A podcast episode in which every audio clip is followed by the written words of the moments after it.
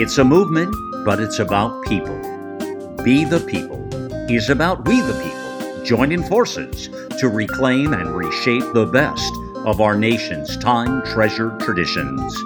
Each week, we offer insightful interviews with movers and shakers from all different spheres of life. And now, please welcome Dr. Carol Swain. Welcome to the Be the People Show. Today's show is the fourth in a four part series on Nashville, Tennessee. Now, if you live somewhere else in the country, you may be wondering, why should I care about Nashville, Tennessee? Well, I live in Nashville. Nashville is Music City, USA, but it's also a blue city in a red state. Over the last seven years, the city featured in the New York Times as the It City for its happening events and growing tourism has now become the broke city. The city has suffered from decades of Democrat mismanagement, and this continues under the current mayor, Democrat Mayor John Cooper, who ran for office as a fiscal conservative, has proposed a 32%, get this, property tax increase on a city that has experienced a tornado, a few weeks later, a second major storm, and more and a more than two month shutdown connected to the coronavirus that has devastated the city's tourism based economy. Joining me today to discuss the proposed tax increase and the responses to the mayor's budget is Michelle Foreman. Michelle is a wife, mother, registered nurse, small business owner, president of the Tennessee Republican Assembly, and a law student. She's also a key organizer of the No Tax for Nash movement. Michelle, it's such a great honor to have you on the Be the People show. I'm always excited when I see young people who care about our nation. I'd like for you to tell our listeners what it was that got you involved in politics. Well, first of all, it's an honor to be on your show. So thank you so much for having me, Dr. Swain. I probably thought about or, or became interested in politics right after high school. Uh, I did an internship in Washington, D.C., worked for one of our congressmen, and I realized at 18 years old, you know, you think you know everything, but I realized that certainly Washington, D.C. is an entity in a world of its own. It, it plays by its own rules coming back to Nashville and, and seeing how our local government ran and historically always has, that same idea of doing your own thing without any accountability holds true in local government here in Nashville as well. And, and we've always kind of known that, but it didn't, I, I don't think I really got as involved as I am right now until maybe my 30s when I realized, hey, I, when we group together and our voices become one, we do have an impact one of the organizations that I'm a part of, the Tennessee Republican Assembly, they actually became so large and so influential that they started influencing elections, legislation. And so that was one of the key points in my life where I realized that when we come together in any kind of movement, uh, we can make differences. And so, and so here, here I am today working with the No Tax for Nash, movement because of those same principles. When we come together and we work together, we can make those changes. It, it, it's it's a lot of hard work, but it, it can happen. And Michelle, I'm telling our listeners that you did make an unsuccessful bid for the city council. Would you like to talk about the factors that influenced your decision to run for office, but also what you learned during the process? Sure, absolutely. So I knew that there was an issue on the Metro Council. It's not like to your point, Nashville has always been uh, a Democrat controlled local government. But it seems we've always been able to work together, play together, you know, worship together, live together. But we've had this liberal movement that's been eating away at Nashville for years now, and the focus has been on the Metro Council. And so we've seen that Metro Council go from predominantly Democrat to now liberal. And, and let me make the distinction there. When you come in and, and you have a liberal perspective, in, in, in short terms, it's, it's destructive it's destroying Nashville. And we either have those on the council that seek to destroy Nashville, and I, I know that sounds strong, but it is what it is. And then we have those that acquiesce. And our particular council member in my district was one of those who moved from, he moved around originally from Atlanta and then San Francisco, and he brought those values with him.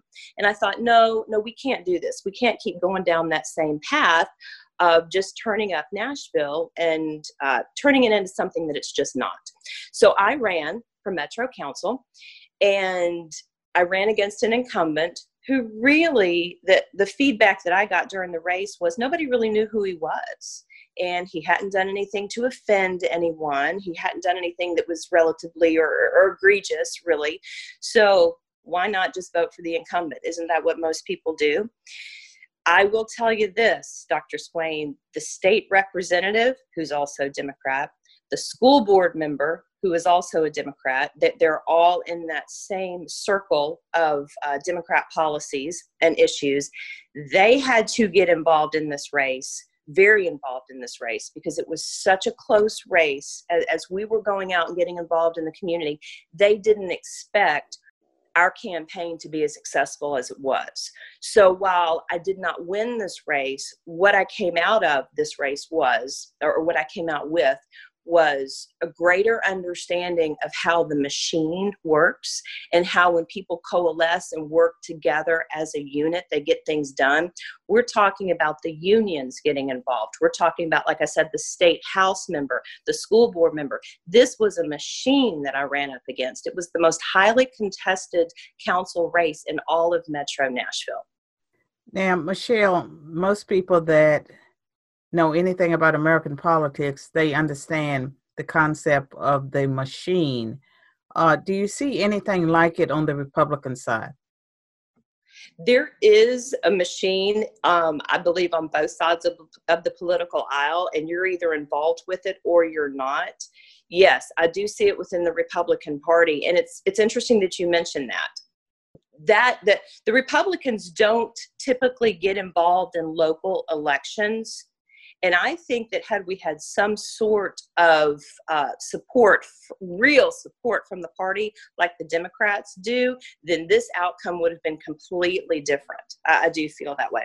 And I have to tell our listeners that uh, in Nashville, the elections are labeled nonpartisan. On the Republican side, they use that as a justification to support Democrats, but the Democrats never support Republicans. So it all goes in one direction. We're going to take a break, and when we return, I'm going to ask Michelle more about Nashville's proposed tax increase and just how devastating that will be on businesses and citizens if it were to pass. What if there was a book that took the mystery out of prayer, one that made it easier for people to pray God's Word with miraculous results? There is such a book. Joy Lamb's The Sword of the Spirit, The Word of God is a handbook that has changed the lives of thousands of people around the world. You can order your life changing copy from Joy Lamb's website, the Sword of the Spirit book.com. Order Joy's book and listen to her audio prayers while you're there.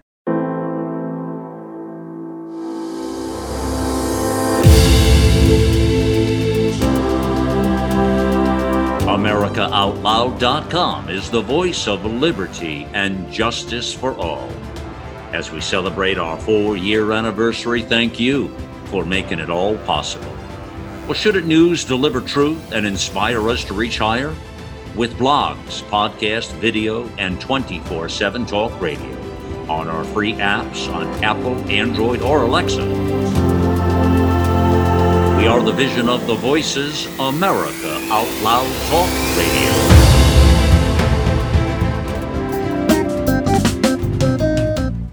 I'm back with my guest, Michelle Foreman. Uh, Michelle, tell the listeners about Nashville's situation through your eyes as a small business owner and as a person that's kind of watched the city evolve. Sure. I've grown up in Nashville and like I said, it's it's it's a Democrat controlled local government. But what we have always known Nashville to be is a system of government that's set up on uh, nepotism, fraud, in some instances. Corruption. Corruption, long, deep, deeply rooted corruption, um, ignorance. Well, isn't that like just about every city in America run by Democrats? Absolutely. I mean, you know, a leopard doesn't change its spots. It just doesn't. And we have always been this way. And we've known that we've always been this way. I, I, and why we keep voting, I, I don't, you don't, but why Nashville keeps voting in the same brand of Democrat, I, I don't know. How much pain does Nashville have to suffer? Uh, we may soon see. But, but uh, historically, we have always been this way. Uh, there are some great books that discuss our history uh, as far as the corruption and things of that nature, but yes. So, where we are now is letting this go administration after administration, and things probably took a turn maybe 15 years ago. We had Karl Dean elected as mayor, and we really started seeing some egregious things happen with money. Then we had Megan Barry, and we all know what happened there. And then uh, she stepped down. Well, we, we don't all know. Oh well, then let me let me explain. For, so, but I want also want to say that uh, there's a great book, uh, "Murder in Music City," I forget the name of the author of that book, but it's a fascinating book about Nashville's uh, history. Yes, it is. And so is The Secrets of the Hopewell Box. That that book goes back and explains how uh, Davidson County government was created and the corruption behind it. And I believe Jim Squires is the author of that book. They're incredible reads. Uh, and to your point, the the corruption has just been here for, since our inception. So we've got mayors that come in and they use money. Uh, they give money away to it's cronyism. It's it's all of those things, and so so here we are now with that system of government already in place, and we get to a situation where we have devastation through tornadoes and coronavirus and Michelle, you mentioned Karl Dean and Megan Barry Just briefly tell our listeners a little bit about their backgrounds. You know, like Karl Dean, I think is he from Boston? Graduated from Vanderbilt Law School. Yes, these are these are very very liberal individuals. Um, he was the director of law under Mayor Bill Purcell. And one of the things that we remember he did was uh, when we had federal money come in from FEMA for the flood, that money was not distributed to all flood victims. And it ended up being used in part to build an amphitheater downtown we were shocked when we realized that that's what happened and take into consideration the metro council approved that so that's one one instance where there was such a, a gross abuse of money. Um, Megan Megan Barry, the same the same style of liberal leadership coming in through Vanderbilt. She actually took money, um, used it for her own personal uh, reasons. But one thing that we were able wasn't she a ethics uh, compliance officer oh, or something had to do with ethics? An ethics compliance officer exactly. And so how ironic is that that she actually steps down from her position um, to avoid any type of indictment or or uh, serious charges. I believe her charges will be uh, not expunged but um, th- that'll end up being erased pretty soon. And, and i wouldn't doubt if she ran for office again dr swain i wouldn't doubt it again and for the listeners uh, she had a public affair with a they were both married, but a police officer. They traveled the world on the city's dime and really abused power and money. And she got a slap on the wrist because she's an attractive blonde white woman. I don't mm-hmm, mean to exactly. sound racist when I say that, but um, well, it's true. Played the system very well, and she may run for office again. She may be uh, mayor again, or she may end up in Congress. She's qualified fully and that's the that for the Democratic of, Party. Exactly for the Democratic Party, it's so egregious, and to and to all of this, she does it in such a flagrant fashion. And how dare we say anything to call her out? It's it's unbelievable. You know, she also gave so much of our tax money to one of the local uh, organ uh, well hotels here to build a multi-million dollar water park and the city council approved it but you and I can't go use it, or we couldn't at the time. Now we have to pay an exorbitant fee to go in and use it. But but again, just the blatant and flagrant abuse of our money, um, and then the, the egregious nature of all of this, and then the attitude of, well, how dare you call me out? And I'm going to commit crimes in the in the in the same breath. so now you all get a sense of what it's been like, and then fast forward to Mayor John Cooper. Megan Barry had to step down to avoid jail. There was a special election. I ran in the special election. I came in number two in a field of 10. And then I ran in the general election, came in number three. John Cooper, the mayor uh, who we currently have, is a Democrat who ran as a fiscal conservative. He's the one that's proposed the 32% tax increase. And so now we can move into what you're doing to push back? Absolutely. Let me go back just a little bit and say the reason why you did not, why you are not mayor right now is because the Republicans. God, decided, thank God. I know, right? Well, I don't know. I don't know. The Republicans decided to, uh, not all, but decided to hitch their wagon to someone that they thought would win the election because they were a Democrat, and they justified that by saying he's a fiscal conservative. Now, if you know the family that Mayor Cooper came from, a, a, a deeply entrenched Democrat family, and his brother Jim Cooper, uh, Democrat in Congress, you know that that's a failed a failed justification. It's not it's not an argument. So I digress. So here we are again, a leopard doesn't change its spots. So he ran on the platform of being fiscally conservative.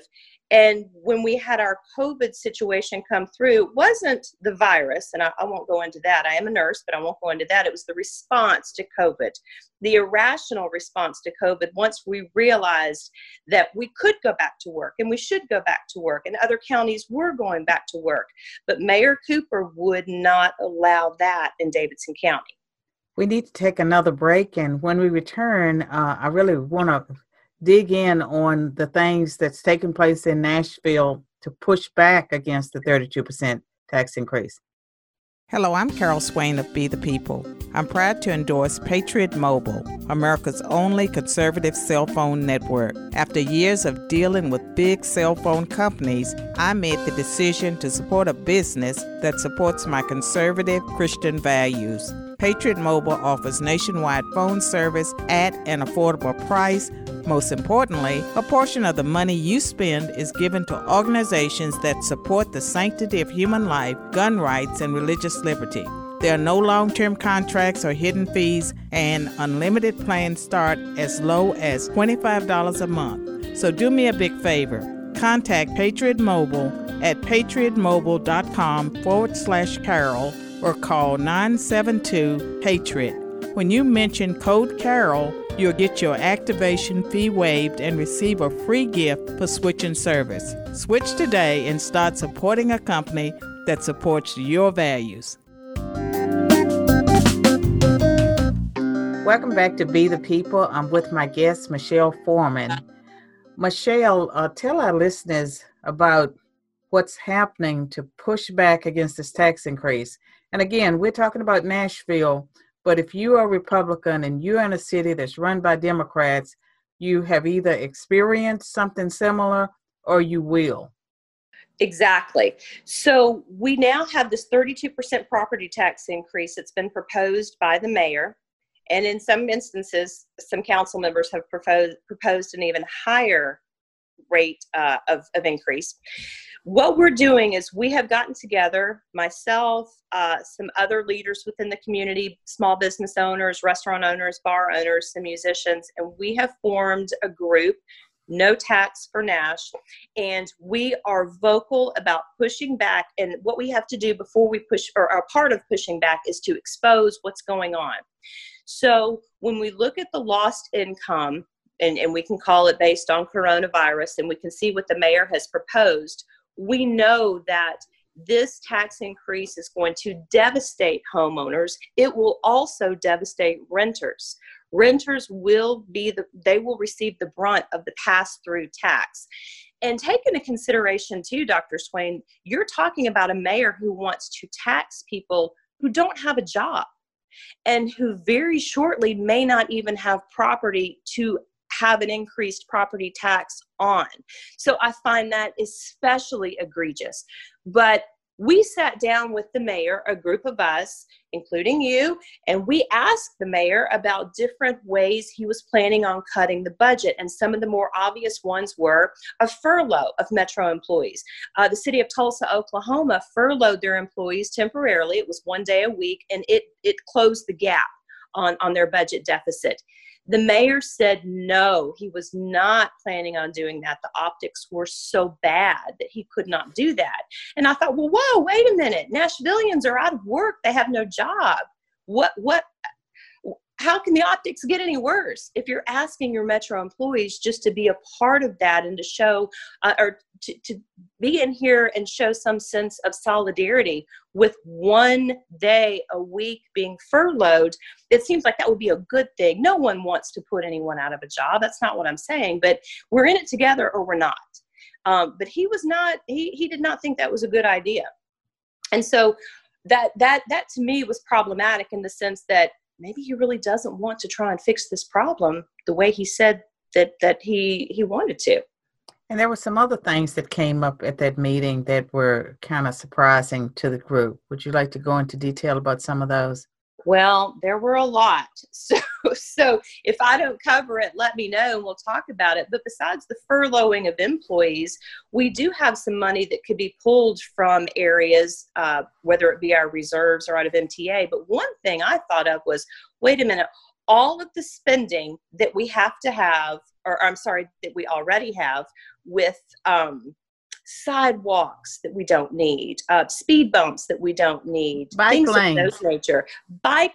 Well, have you seen who's riding in the bike lanes? Those thousand, those bikes worth thousands of dollars. Okay, we are subsidizing a hobby for wealthy people. So we can put that kind of stuff on hold at least for another year and we don't have to go into those types of expenditures. But that's not something that he was interested in. And it really surprised me. It really did. We've got money that we can pull out of the arts, millions of dollars to pull out of the arts. Um, we can pull things out of what we call the Barnes Fund. We do a lot of giving to charities in Nashville. We can put that on hold right now, but that doesn't seem to be something that the mayor wants to do at this time. And and it's just not. Um, I don't understand it. I don't understand that. Well, we also talked about the tourism fund and the millions of dollars, multi millions of dollars that they have in their reserves. And the mayor's response, as I recall, was that they have offered to pay to give the city what maybe 40 or 50 million but they have such a huge surplus the mayor could actually borrow money from them. Since the money was is our money is taxpayer money they could he could borrow from the tourism fund and avoid this tax increase at this time. That's exactly right. There are hundreds of millions of dollars, and some people call it a slush fund. It kind of is. It's money that's brought in by taxes that goes to, uh, it comes from the hotels and uh, the, the, bars and that type thing, and it sits in that that uh, convention center, basically slush fund. And if we were to borrow from that entity, tourism where, where, where tourism is involved and that money comes in if we could borrow from that it's hundreds of millions of dollars. It would keep us from having to implement a property tax increase. Now it's interesting that the mayor did mention that he could borrow $40 million something along those lines to your point. But if all of the money is there why would we not borrow it's money that Nashville already brings in in taxes anyway. Why would we not borrow that before we would take from citizens that don't even have a job? Well, some of the other issues is that the federal government, because Nashville shut down, and it, boy, did it really shut down, even though it did not have enough coronavirus cases to justify keeping the city closed. a case could be made for borrowing the money from the federal government because it doesn't make rational sense to impose pain and suffering and high taxes on businesses, not just the homeowners and the renters, but there are Nashville businesses that have been here for generations that uh, will go under if this tax increase goes through. That's exactly right. Now, take into consideration that the county of Davidson was one of two counties in Tennessee that received federal money from the CARES Act. Nashville got $120 million to use. Now, I know that that can be hedged towards our debt. It does have to be used for specific reasons, but my goodness, you can use that and, and then that can help us address uh, our deficit. And that is not being taken into consideration either. And your point about the small businesses, when you look at that downtown area, the Broadway, Gulch, where we have our tourists come in, they love to come in and, and patronize those businesses, their taxes, some of them will be raised tens of thousands of dollars. it, it is outrageous. I believe one business owner said his taxes were going to be raised um, over $60,000 now, those people cannot stay in business, and they've said they will leave. They will leave Nashville. They have and, to. And I recall that there is another business, uh, Lee Beaman. I interviewed yes. him last week, and his taxes would go from one million dollars a year to one million three, and uh, that you know, even though he's an established business, paying that kind of money for taxes, it, for taxes is quite problematic. Well, when you consider the root of the problem, we don't need to raise taxes. We need a local government that uses our money judiciously and wisely. And think about this we've not seen the worst of this. If our small businesses leave Nashville, what does that do for tourism? Do people from other parts of the country and the world want to come to Nashville? If our bars and our restaurants and our entertainment that we're known for, if, if it leaves, no, we're going to continue to suffer. Sports but, venues, things of that nature. And there's some other things too that um, in my neighborhood, there are some people who are retired, they're on fixed incomes. They have said that they will sell their homes and leave Davidson County. So we're shrinking our tax base. So it's very problematic what the mayor has proposed. One of the interviewees in this series was Jim Roberts and he is the founder of the Nashville Taxpayer Protection Act, which is a attempt to get a ballot initiative on for a referendum. I guess I didn't describe that very well, but there are many things that are taking place. So we have no tax for Nash, but we also have for good government, and for good government has a petition where we're trying to get as many signatures as possible, the more the better, so that we can show the mayor that we're not just going to sit down in Nashville and roll over. And if you're out there and you're in a city where the government, you know, just totally ignores the people, there are things you can do. Being the people means taking action. And so, Michelle, I know that you're involved with both both initiatives, and I I too am involved with both groups. And I'd like for you to talk more about what listeners in Nashville or people that have a stake in Nashville can do to make sure that we don't have this devastating, crippling 32% tax increase. Absolutely. And I'll start with the petition you were talking about, uh, put together by some attorneys here in Nashville. And For Good Government is their group what we're doing is signing this petition so that in the future, if there is a proposal to raise property taxes greater than 2%, then that has to go to a referendum vote and we the people will decide. And the aim of this is to force those in government to use our money wisely and if they don't and then we say no you're not going to raise property taxes you don't get any more then that force function is put in place and they have to do with what they have so um, what people can do is go to no tax for Nash. That's no tax and then the number four Nash and get involved. There's information there where you can get involved. One of the first things we want to do is see who can help us get petitions signed. Um, you can sit outside your local restaurant under an umbrella with the table, and, and we can help you with that. Please go to that petition. Um, we're also putting um, a, a PayPal button on there so you can make donations, which will subsidize our commercials. We're going to start a series of commercials soon. But what we're going to do as well is target the neighborhoods where the city council members are not exactly getting on board with no tax. And we're going to put their names and their contact information on those yard signs so that when people go by and they see, they can call that particular council member and say, look, we know you've got ways within the budget to cut it so that we don't have to have a tax increase and you need to do it. We're going to hold you to it because we know that the elections are next year and then two years from now. I want everybody to go to No Tax for Nash. I want you to go to that website and I want you to see what you can do on that site reach out to me because I want everybody to be calling their calling the mayor's office and count and calling their metro council member. If you don't know who your metro council member is, you will be able to find out on that website. But call them, email them, flood them with correspondence to let them know that you know what's going on and you demand no tax because we don't have to have one based on the fact that there is money that we can borrow from another source, or we can make the necessary cuts within the budget if someone will just do it. Again, there are many, many areas in that budget that can be cut that equal they come about they come out to about the 332 million dollars that we need. Those cuts are there. They just need to be done. And i'd like to emphasize that we realize that government is supported by taxes. And so the argument is not that taxes should never be raised, but it should not be raised in Nashville at this particular time when people are reeling from the effects of the tornado and the shutdown. And so the government actions have imposed tremendous pain and suffering on people.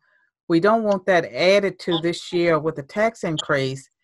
Um, next year, might be the time it would make sense for the mayor to build a case for raising taxes. Mm-hmm. And so, the part of what we're doing is trying to uh, mobilize voters to stand up and make their voices uh, be heard because we're at this critical moment. And it's not about you. You may be fine. You, uh, you live in Nashville, you may have a, lots of resources. You love paying taxes you want to pay as much as possible there are some businesses and there are some individuals that will go down and go under through this cr- crushing burden. This will crush the people you just talked about those who are on a fixed income retired those who are not wealthy. I spoke with a, a, very successful business owner yesterday and he said look i'm in this and i'm behind you and i'm going to support you because i want to help the little guy I'm in it for the little guy. If Nashville goes down, um, and, and, the little guy will, they'll have to leave. They'll be d- devastated. Um, that's going to cause much greater problems. It just will. And uh, again, Michelle, could you tell our listeners how to get in contact with you independently of the No Tax for Nash uh, website, your social media handles?